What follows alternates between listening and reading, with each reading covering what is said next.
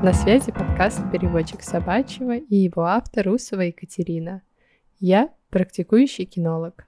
Занимаюсь дрессировкой и коррекцией поведения собак. Сегодня я хочу поговорить с вами о понятии наказания собаки. Тема для разных школ кинологии спорная. Некоторые кинологи активно используют эту практику, другие давно отошли от нее. Человеку, у которого нет опыта воспитания и дрессировки собаки, с появлением щенка бывает сложно понять, какие действия допустимы, а какие нет. Сегодня я хочу помочь это исправить. А начну со своей истории. Дело было на втором курсе кинологического колледжа. Я закончила второй год обучения, и мне предстояла первая практика куда я, конечно же, взяла свою собаку. Это был кинологический клуб. Там на практике я проходила общий курс дрессировки с Арчи. Мы изучали команды рядом, сидеть, лежать, ко мне, фу и так далее. И вот мы начали изучать команду фу. Дело обстояло так. Ученики принесли разную натуральную еду.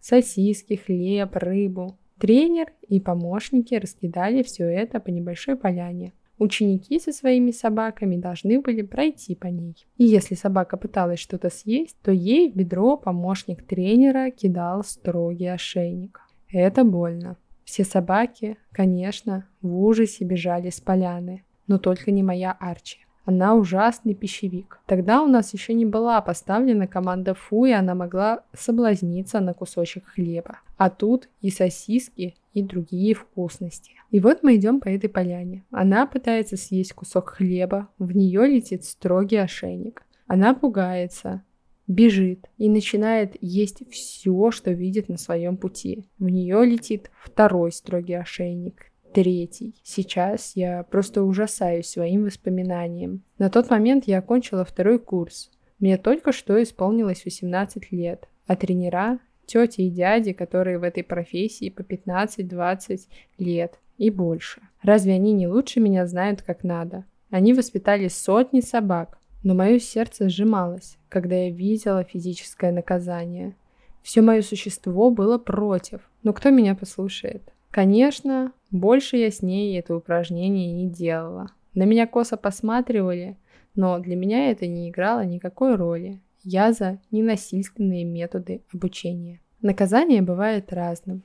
Чаще всего, к сожалению, используют физическое наказание. Рывки, удары, удушение ошейником. Это даже звучит ужасно. Неопытные люди используют это при любом случае неправильном туалете, при агрессии собаки, перевозбуждении или когда поведение собаки просто не устраивает тренера или хозяина. Давайте разберем, какие реакции возникают у собак в ответ на такое наказание. Избегание. Та собака, которая подвергается физическому насилию, начинает избегать того, кто ее наказывает, а также те места и элементы окружающей среды, которые ассоциируются с наказанием.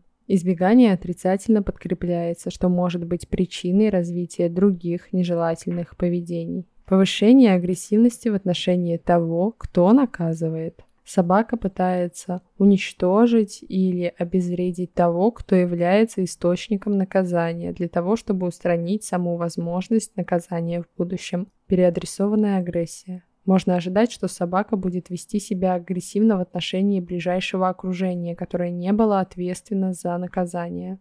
Обобщение. Пугливые и агрессивные реакции, вызванные наказанием, могут распространяться на других субъектов. Если во время наказания есть те, кто по своим характеристикам схож с тем, кто наказывает собаку, то в их отношении собака может демонстрировать такие же реакции, как и в отношении того, кто ее наказывает. Генерализованная апатия.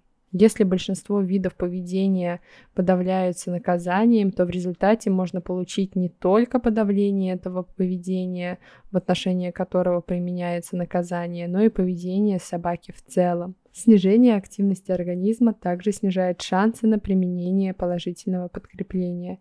Выученная беспомощность. Собака, которая не может повлиять на многократное наказание, будет демонстрировать страх-реакцию то есть замирание, на то, что предшествует наказанию, а также минимально реагировать на другие предполагаемые стимулы. Невозможность избежать физического наказания собаки приводит к выученной беспомощности.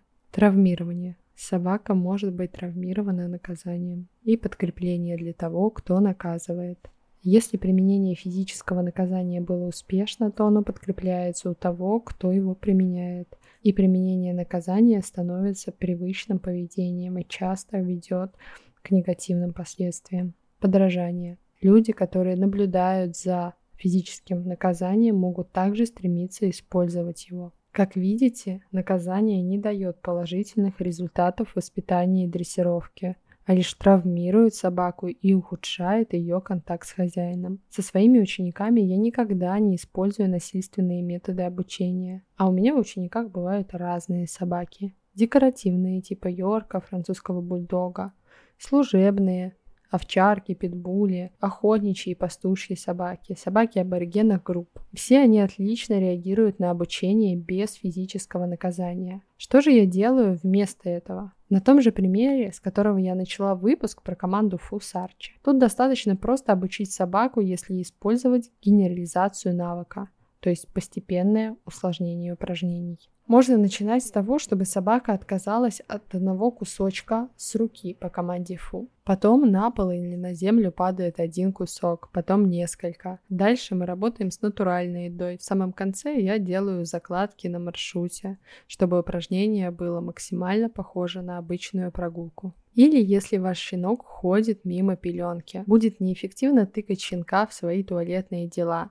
Так он только научится бояться вас и начнет прятать туалет, к примеру, за шторы, под кровать, на кровать. Вместо этого объясняйте собаке, как нельзя, а как можно. Если вы застукали собаку на месте преступления, тогда вы можете грозным голосом ее наругать, а потом подвести к пеленке и сказать, что Тут можно хвалить щенка кусками за правильный туалет, ввести маркировку и каждый раз использовать ее, когда собака ходит в туалет верно. Также тут стоит упомянуть про отсроченное наказание. Это когда человек приходит домой, видит лужу и начинает ругать своего щенка. Это непродуктивно, потому что собака не понимает, что происходит. Причинно-следственная связь у них не так хорошо развита, как у нас.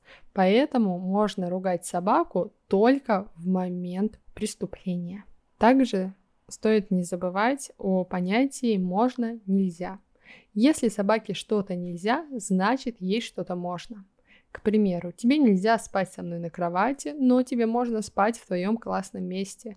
Или тебе нельзя грызть этот новый кожаный диван, но можно погрызть свои долгоиграющие лакомства или специально выделенные предметы, Многих ситуаций можно избежать, если использовать проактивную позицию воспитания собаки. К примеру, когда вы оставляете щенка дома на несколько часов, лучше оставить его в манеже, где будет его место, вода, пеленка и какое-нибудь долгоиграющее лакомство типа конга. Таким образом, у собаки будет возможность только спать, есть, ходить в туалет и пить. И не будет возможности грызть то, что нельзя, и ходить в туалет там, где не положено. Вариантов много. Я перечислила лишь некоторые из них. Этим выпуском я хотела донести, что наказание чаще всего неэффективный инструмент, который не сделает вашу жизнь с собакой лучше, а лишь травмирует вашего друга. Поэтому призываю вас ответственно и осознанно подходить к этому вопросу. Вам в помощь будет современная литература и компетентный специалист.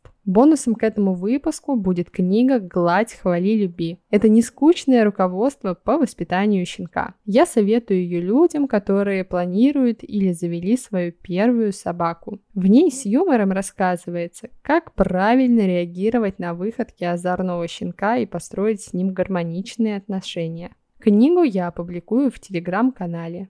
Ссылка в описании выпуска. Также вы можете задать свои вопросы в комментариях к этому выпуску. Я буду очень благодарна вашей оценке и комментариям на той платформе, где вы меня слушаете. На связи был подкаст «Переводчик собачьего». Всем пока! До встречи в следующем выпуске.